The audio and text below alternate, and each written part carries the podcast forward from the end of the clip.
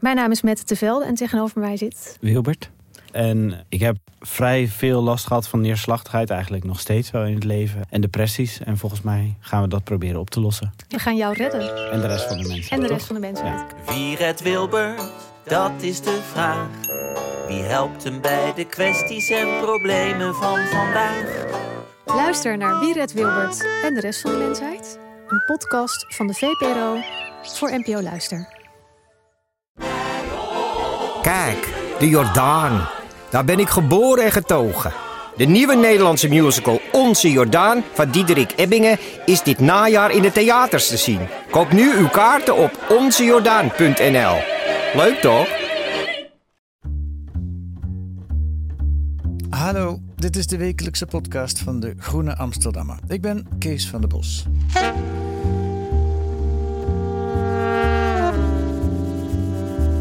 Ik weet niet hoe het u vergaat, maar ik voel me altijd hoogst ongemakkelijk bij de bedelaars die tegenwoordig voor mijn supermarkt staan in Nijmegen. Soms met een krantje, soms gewoon met de open hand. En soms vragen ze een euro voor de nachtopvang. Meestal geef ik niks. Ik weet uit eigen ervaring van langdurige reportages met daklozen dat die euro niet voor de nachtopvang is. Maar bijna altijd gaat die op aan drank of drugs. Maar goed, ze vragen het ook weer niet voor de lol. In hun ogen ben ik erg rijk. In mijn ogen ook trouwens. Maar de echte rijken van deze wereld staan weer mijlenver van mij af. De rijkste 10% van Nederland heeft meer dan de helft van al ons vermogen in hun bezit. 60% van dat vermogen zelfs. En via allerlei fiscale trucs hoeven die allerrijksten vaak maar weinig belasting te betalen. Ongelijkheid. Dat is misschien wel het grote thema van deze tijd. Waarom accepteren we die ongelijkheid? Wat is de rol van inkomen of is vermogen veel belangrijker? Casper Thomas, redacteur van de Groene Amsterdammer, schrijft daarover deze week een uitgebreid artikel. Dag Casper, welkom in de podcast. Fijn hier te zijn. Ken je dat dilemma met die bedelaar? Heb je dat in Washington, waar jij woont ook? Ja, en, en op, een, op een schaal van die, die, die, die ik in Nederland niet ken. Eh, er staan heel veel tenten op straat. En dat, dat, dat zijn semi-permanente eh, bewoningen inderdaad voor, voor, voor dak- en thuislozen. En je hebt hele tentsteden in de Verenigde Staten. Eh, het niet hebben van een huis, het op straat moeten leven, is in Amerika een heel groot probleem. Mhm. Het interessante is ook een verkiezingsthema trouwens, momenteel. We zitten midden in, in het primary seizoen natuurlijk, dus de... De Eh, de voorverkiezingen zijn bezig. En ehm, er zijn ook een aantal mensen die dat echt als, als thema hebben gezegd. Van jongens, we moeten echt iets doen aan die massale eh, dakloosheid hier in de Verenigde Staten. Vooral ook omdat het vaak samenvalt met, eh, met andere kwetsbaarheden. Er is een, het is eh, sterk raciaal bijvoorbeeld. als je kijkt naar de vertegenwoordiging in, in de dakloze populatie. Het zijn bovengemiddeld veel mensen met psychische en psychi- psychiatrische problemen. Ja. En die op die manier niet in de, in de samenleving komen. Dus ehm, het is een. Het, ja, en, en, en tot op het moment dat, dat voor sommige mensen, bij wijze van spreken, het aantrekkelijker is om in de gevangenis te gaan zitten dan, dan, dan op straat te gaan leven, omdat ze daar in ieder geval psychische zorg krijgen.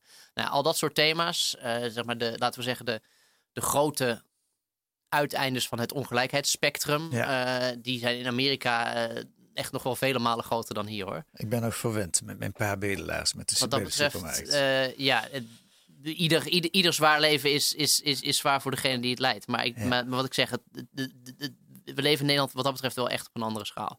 En ken je ook het dilemma, geef je wel eens iets aan een bedelaar? Nou, ik koop de, de, de dakloze krant van Amerika, de Street Sense, eh, elke zondag op de markt. Dat is, eh, dat is wat ik, en dat is, dat is wel leuk dat je het vraagt.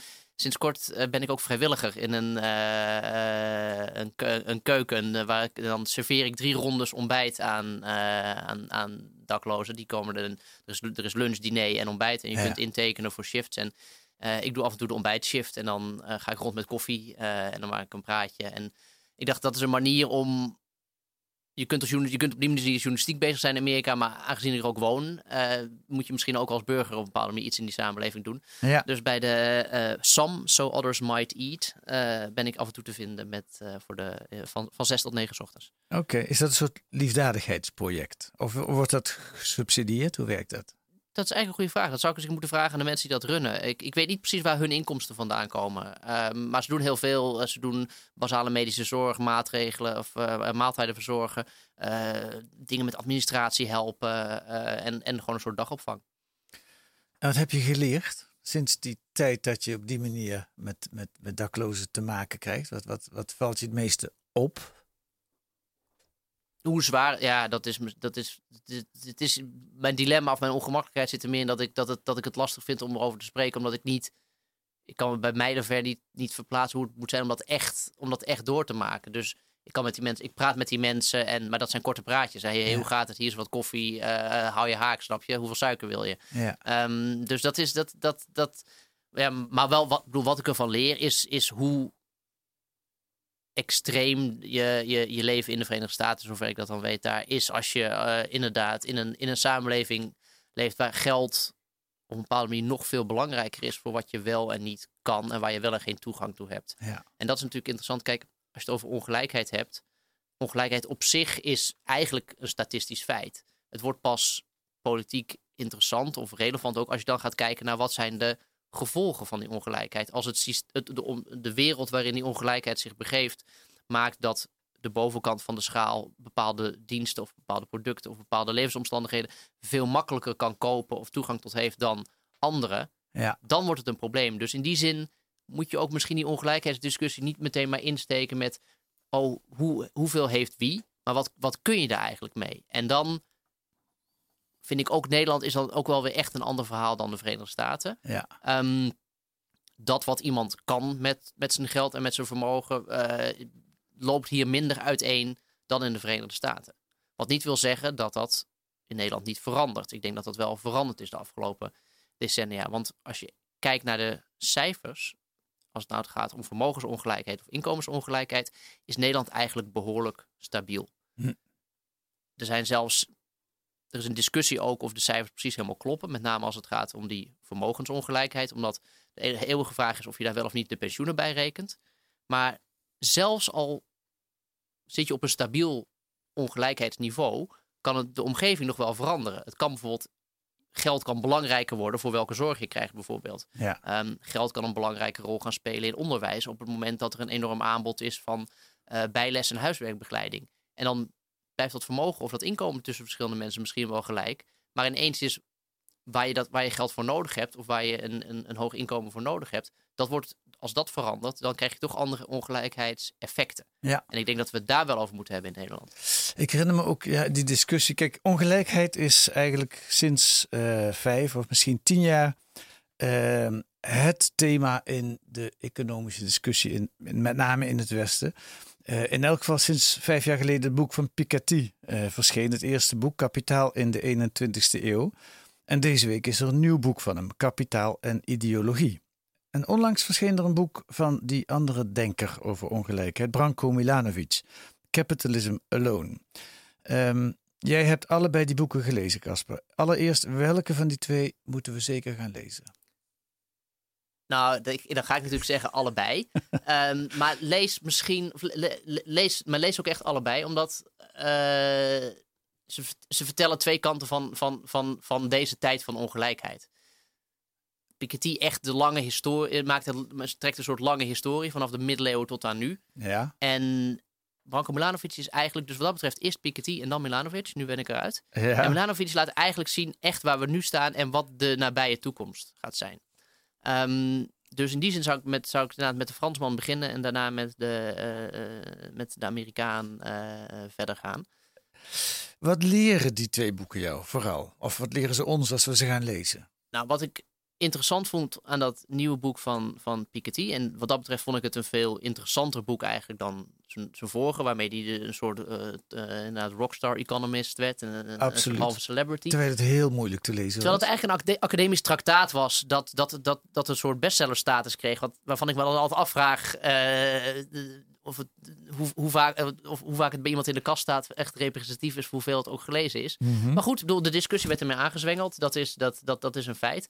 Maar dit boek is veel interessanter omdat het, omdat het politieker is. Het laat eigenlijk zien dat elke vorm van ongelijkheid die er bestaat, is, en die er historisch heeft bestaan, altijd samen is gegaan met bepaalde ideeën en opvattingen over wat eerlijk, rechtvaardig en juist is.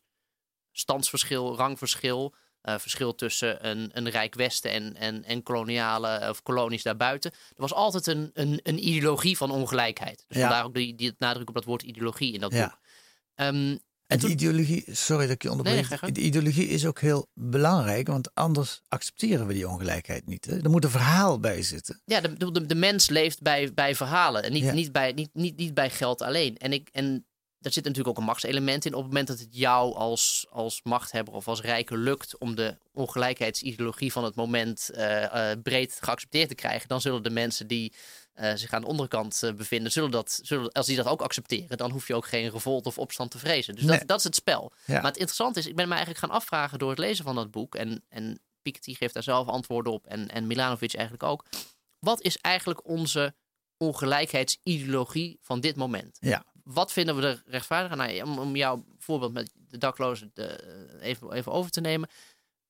Wanneer vinden we het rechtvaardig dat jij eh, Kees de podcastmaker bent en, en de daklozen de dakloze krant verkopen? Ja. Wanneer vinden we het terecht dat dat de uitkomst van de samenleving is? Ja. En eigenlijk vind ik dat we daar als, en daarom is deze discussie ook belangrijk voor Nederland, ehm, daar hebben we eigenlijk niet zoveel antwoorden op volgens mij momenteel. Dat, is, daar zijn we, daar zijn we, dat zijn impliciete aannames waar we het niet over hebben.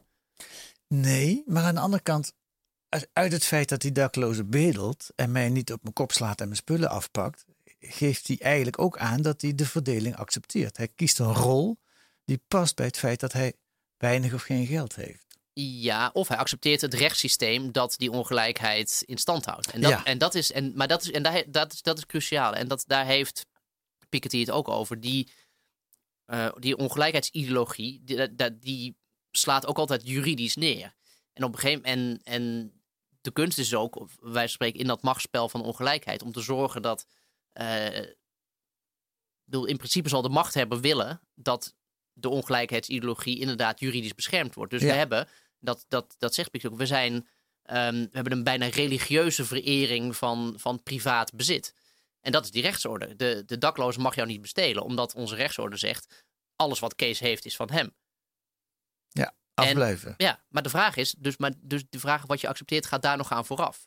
Klopt, beschermt, is dat wat de rechtsorde beschermt? Is dat rechtvaardig? Die Ja. vraag moet je je dus stellen. Ja, of nog een iets verdergaande ideologie. Die ongelijkheid is juist de motor van de vooruitgang. Want dat houdt de mensen, de, de, de, de rechtsliberale filosofie, dat houdt de mensen in beweging om te proberen ook rijk te worden. Nee, dat, dat, dat, dat klopt. En dat, is, dat, dat, dat zit er ook erg in. En dat Branko Milanovic in zijn boek over kapitalisme, die schrijft dat ook. Wij leven in liberaal meritocratisch kapitalisme. Waarin we zeggen, hard werken en talenten worden beloond. Ja. En dat is ook een prikkel om je best te doen. Het is ook een, een motor voor groei. Dat klopt allemaal. Maar de, de, er is dus ook een ideologie. Namelijk, alles wat, jou, wat, wat het lukt om jou te verdienen binnen de grenzen van de wet op de vrije markt, is dus daarmee ook terecht van jou. Mag je houden. Ja, en dat mag je ook houden. Ja. En dat is, dat, is, dat is de juridische orde, dat is de morele orde. En dat is dus eigenlijk onze ideologie van dit moment. Laten we eens, ik vind het ook leuk om ze allebei even te horen. En dan begin ik met Milanovic. Die wijst op nog iets anders wat heel belangrijk is in deze tijd. Er is in de wereld alleen nog maar kapitalisme. In een interview op de site van Heckman Economics, ik kende het niet, jij misschien wel, een Amerikaans onderzoeksinstituut, eh, zegt hij het zo. And the first one is the global dominance of capitalism as a single mode of production, which I think is the first time in history that is the case. Then, after 1917 and the revolution in Russia, there was always a competitor, which was you know socialism or communism. Nowadays, all of that is gone. So that's actually one big change. Er rest ons alleen nog maar kapitalisme. Is dat erg dat het niet meer uitgedaagd wordt?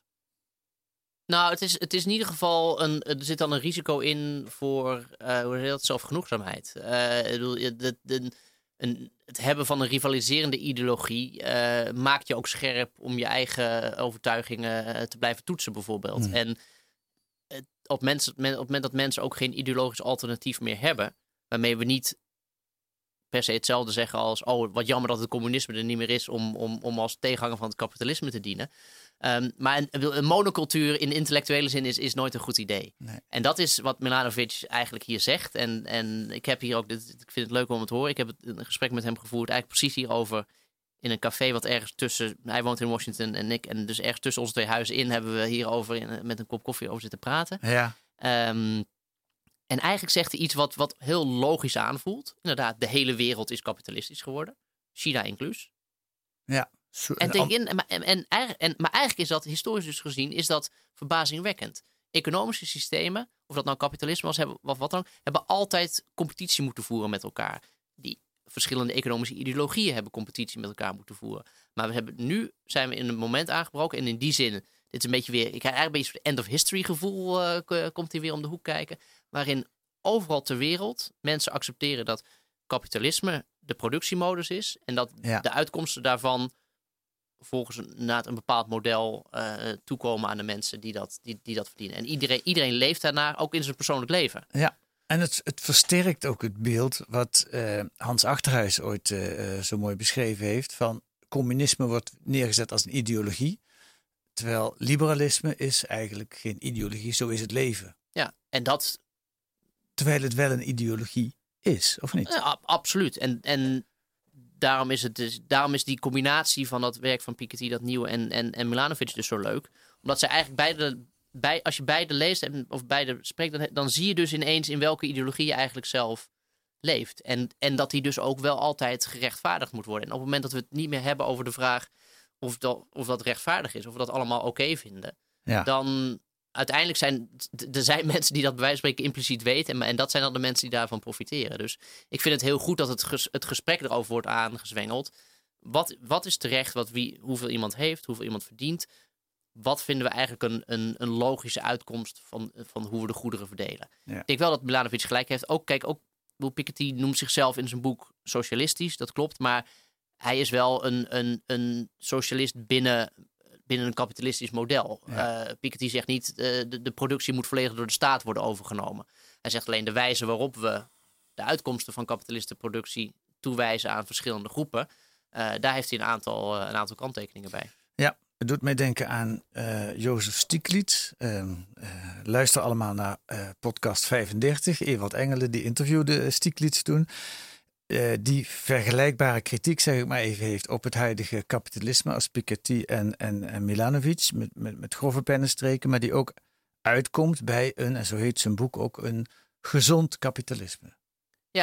En, maar, en iedereen zal daar ook andere opvattingen over hebben, wat, wat, wat precies gezond is. Ja, Ehm, Maar het komt erop neer dat ze niet zeggen de productiemiddelen moeten allemaal in handen van de arbeiders of van de werkenden komen. Nee, dus in die zin denk ik dus dat, wat wat ik net zei, dat Milanovic dus gelijk heeft dat we ook allemaal die kapitalistische ethiek geïnternaliseerd hebben. Ja, misschien wel te veel of, of niet? Nou ja, die, dat punt van eh, de, de, de bijna religieuze eh, verering van privaat bezit. Ik denk dat dat, dat dat inderdaad. Want kijk, dat bezit is altijd verworven eh, eh, dankzij een infrastructuur die van ons allemaal is en die we met z'n allen betalen. Ja. in, in, in, ga niet te vaak aanhalen natuurlijk, maar dat zegt Elizabeth Warren altijd op haar, op haar politieke rallies in, in, in Washington of in, of in Amerika. Prima als je rijk bent geworden, fantastisch. En dat gun ik je ook. Maar je bent wel rijk geworden dankzij de wegen die we met z'n allen hebben aangelegd. En je mag, en dan komt hij, je mag je rijkdom ook behouden dankzij de bescherming in de vorm van rechter en politie, die we ook met z'n allen betalen. Ja. Dus je bent, elk bezit is afhankelijk van het feit dat er een structuur bestaat die, die, die we collectief in stand houden. En de vraag is of die balans daartussen, of die, of die gezond is, inderdaad. Misschien is het als je rijk bent geworden, mede dankzij de gezamenlijke structuur, ook logisch dat je misschien extra veel teruggeeft. En dat gebeurt natuurlijk ook in de vorm van belasting al. Maar de vraag is dus hoeveel precies. Ja, en eh, nou ja, laat ik, het, het, het roept allerlei vragen bij me op, maar laten we eerst even naar het charmante Engels van Piketty gaan luisteren. Dan hebben we die ook even gehoord. Eh, het volgende fragment komt van de Indiase tv-zender NDTV.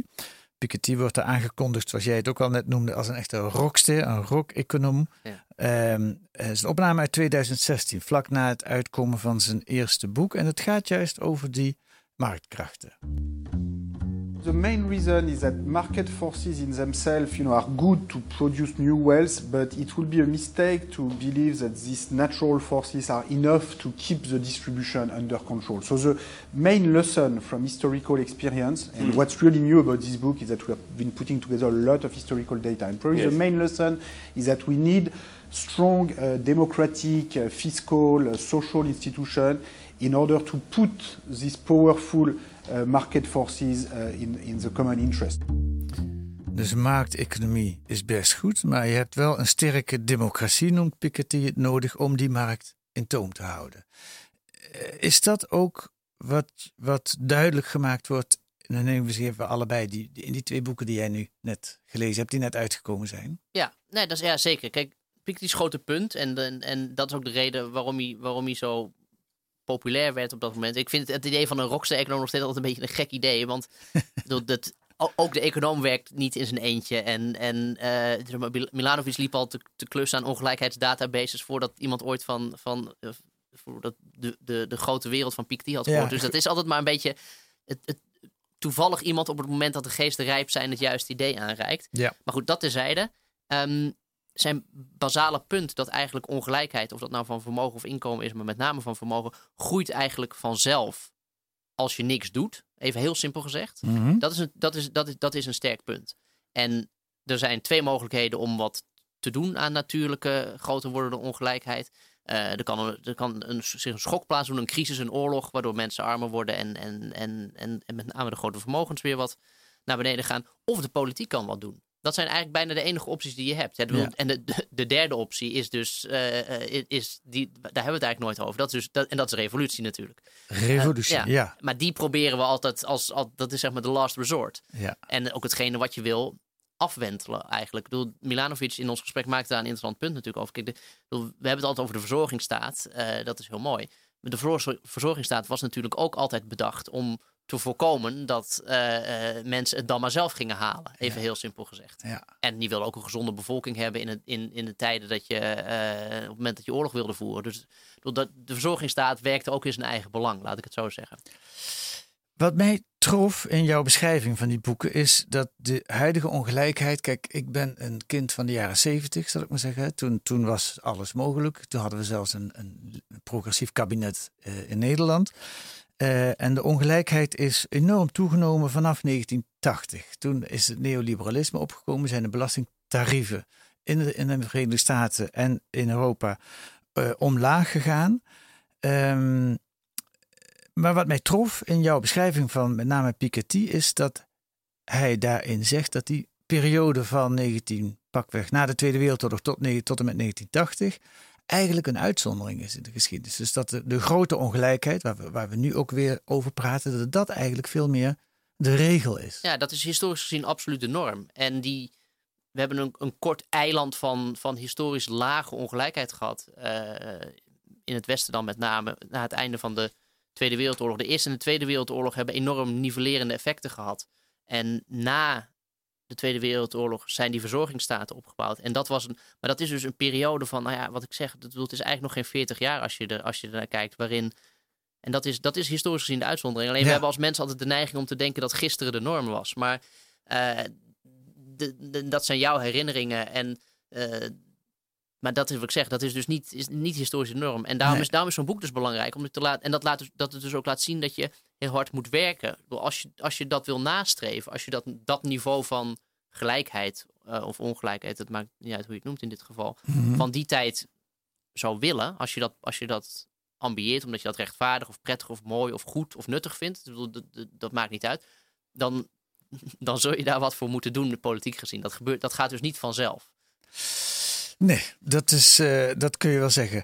Uh, Integendeel, wat er vanzelf gaat, is de groeiende ongelijkheid. Dat is de, de soort de, de natuurlijke beweging. Ja, ja. Nou, nog één, één fragmentje Piketty, eh, wat aangeeft wat er, wat er gebeurt als je eh, die ongelijkheid maar eh, laat groeien. Wat uit zijn cijfers blijkt. Dit is overigens een fragment wat ik heb gehaald uit uh, Tegenlicht, VPRO Televisie.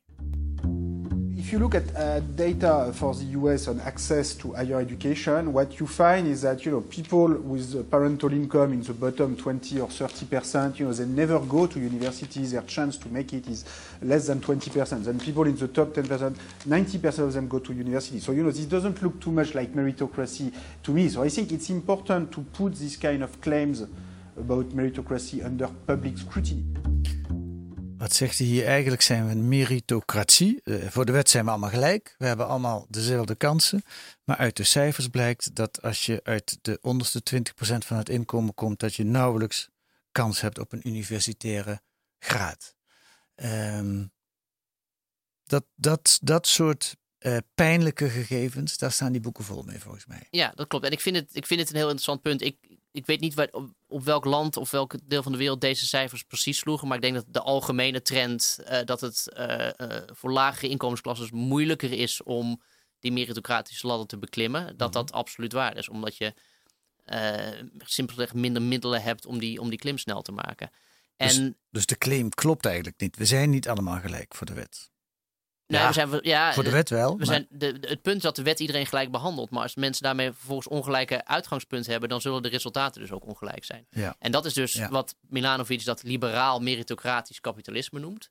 We, gaan er eigenlijk, we kijken eigenlijk alleen maar naar de uitkomsten. We gaan ervan uit dat iemands plek in de samenleving klopt en rechtvaardig is en mag, omdat hij op die plek staat. Ja. Want we gaan ervan uit dat het systeem meritocratisch werkt en altijd ervoor zorgt dat het hardste werk en het meeste talent het meest beloond wordt. Terwijl nou, de cijfers aangeven dat het niet zo is. Daarom, en, en je voelt ook eigenlijk op je klompen aan dat dat niet zo is. Iedereen, ja. iedereen weet dat er, dat, dat er bepaalde, dat sommige mensen meer hulpbronnen hebben, of dat sommige mensen een afsnijweggetje kennen. Dat is, dat is, dat is algemeen bekend. Dus die, die claim van de meritocratie, dat is wat, waar Piketty hiervoor pleit. En, en, en je, zou, je leest dus eigenlijk hetzelfde, uh, uh, iets meer tussen de regels door misschien uh, in, in, in het boek van Milanovic. Maar die laat het eigenlijk ook zien.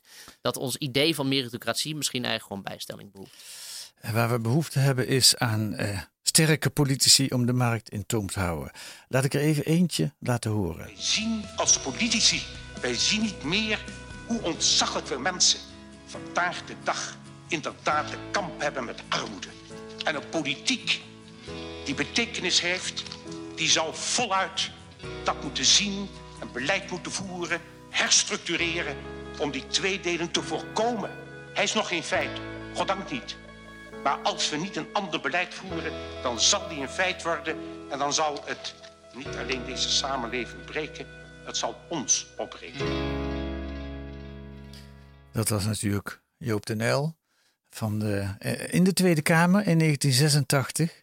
En uh, ik vrees dat wat hij voorspelde, die tweedeling, dat er sindsdien dat het alleen maar erger is geworden. Ja, met de interessante aantekening dat de, de, de opvolgers van Joop den Uyl en ook de kiezers die die opvolgers in het zadel hebben geholpen, daar zelf eigenlijk hebben bijgestaan en naar gekeken. En, en op een bepaalde manier zelfs van hebben bijgedragen. En je bedoelt de Sociaaldemocraten ja, na de nul. Ja. Daar, ook daar moet je Piketty lezen, denk ik. Omdat hij goed laat zien dat, hij, dat, dat, dat de Sociaaldemocraten, als, we het aan hen, als, we, als het van hen af heeft gehangen, uh, of de ongelijkheid gelijk bleef of, of, of ernstig is toegenomen, uh, dan hebben ze uh, aan het stuur zitten slapen of flink wat steekjes laten vallen. En eigenlijk, dat is nog een vraag die ik zelf ook wel heb de constatering is veel gedaan. Weet je, uh, links heeft zijn idealen verloren. Links heeft meegedaan aan afbruik van de verzorgingsstaat. Of hem hooguit maar deels kunnen redden. Uh, heeft meegedaan aan, aan mondialisering.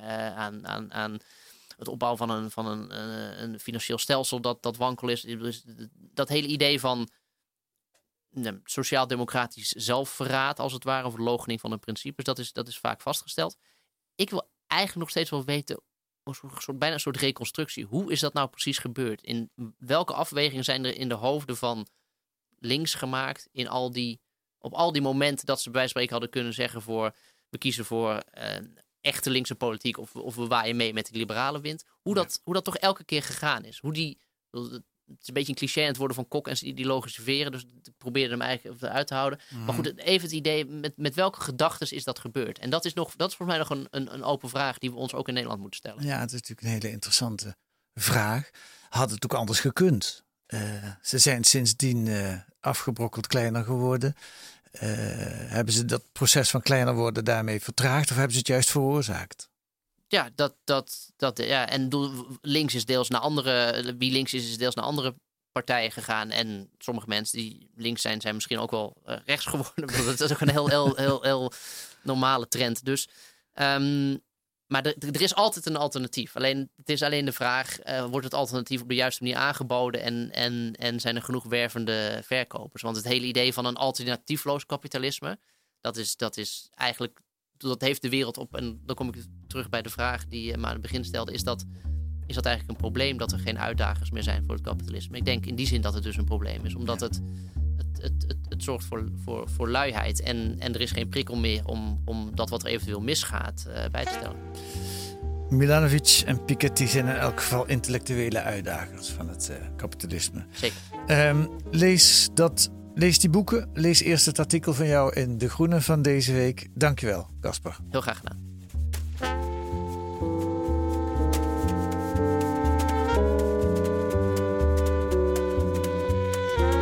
Lees deze week in De Groene ook in de serie Hoe nu verder? Internetpionier Marleen Sticker. Die stelt dat het internet stuk is. Hoe is dat te repareren en hoe kunnen we de macht van Silicon Valley aanpakken? En er zijn nog 35.000 wachtenden voor u. Over de gigantische wachtlijsten, wachtlijsten van de GGZ en de noodzaak om sociale problemen die eraan ten grondslag liggen aan te pakken. Of anders in elk geval het profiel over de Ajax-ster Hakim Ziyech. Is hij het toonbeeld van geslaagde integratie of juist van mislukte? Lees dat allemaal met een abonnement of een proefabonnement. Ga naar groene.nl. Dan kunt u lezen hoe u voor 15 euro 10 weken de groene in de bus krijgt. Volgende week zijn wij er weer met analyses en achtergronden bij het nieuws in deze podcast van de Groene Amsterdammer. Vergeet niet om ons sterren te geven in de podcast-app. Hoe meer beoordelingen we hebben, hoe meer we stijgen op een aantal lijstjes. En dat geeft weer meer luisteraars. Uh, dank daarvoor alvast. Deze week werd er gewoon een podcast gemaakt door Rosa Uiterwaal en Kees van der Bos. En de muziek is A Tune for N van Paul van Kemenade.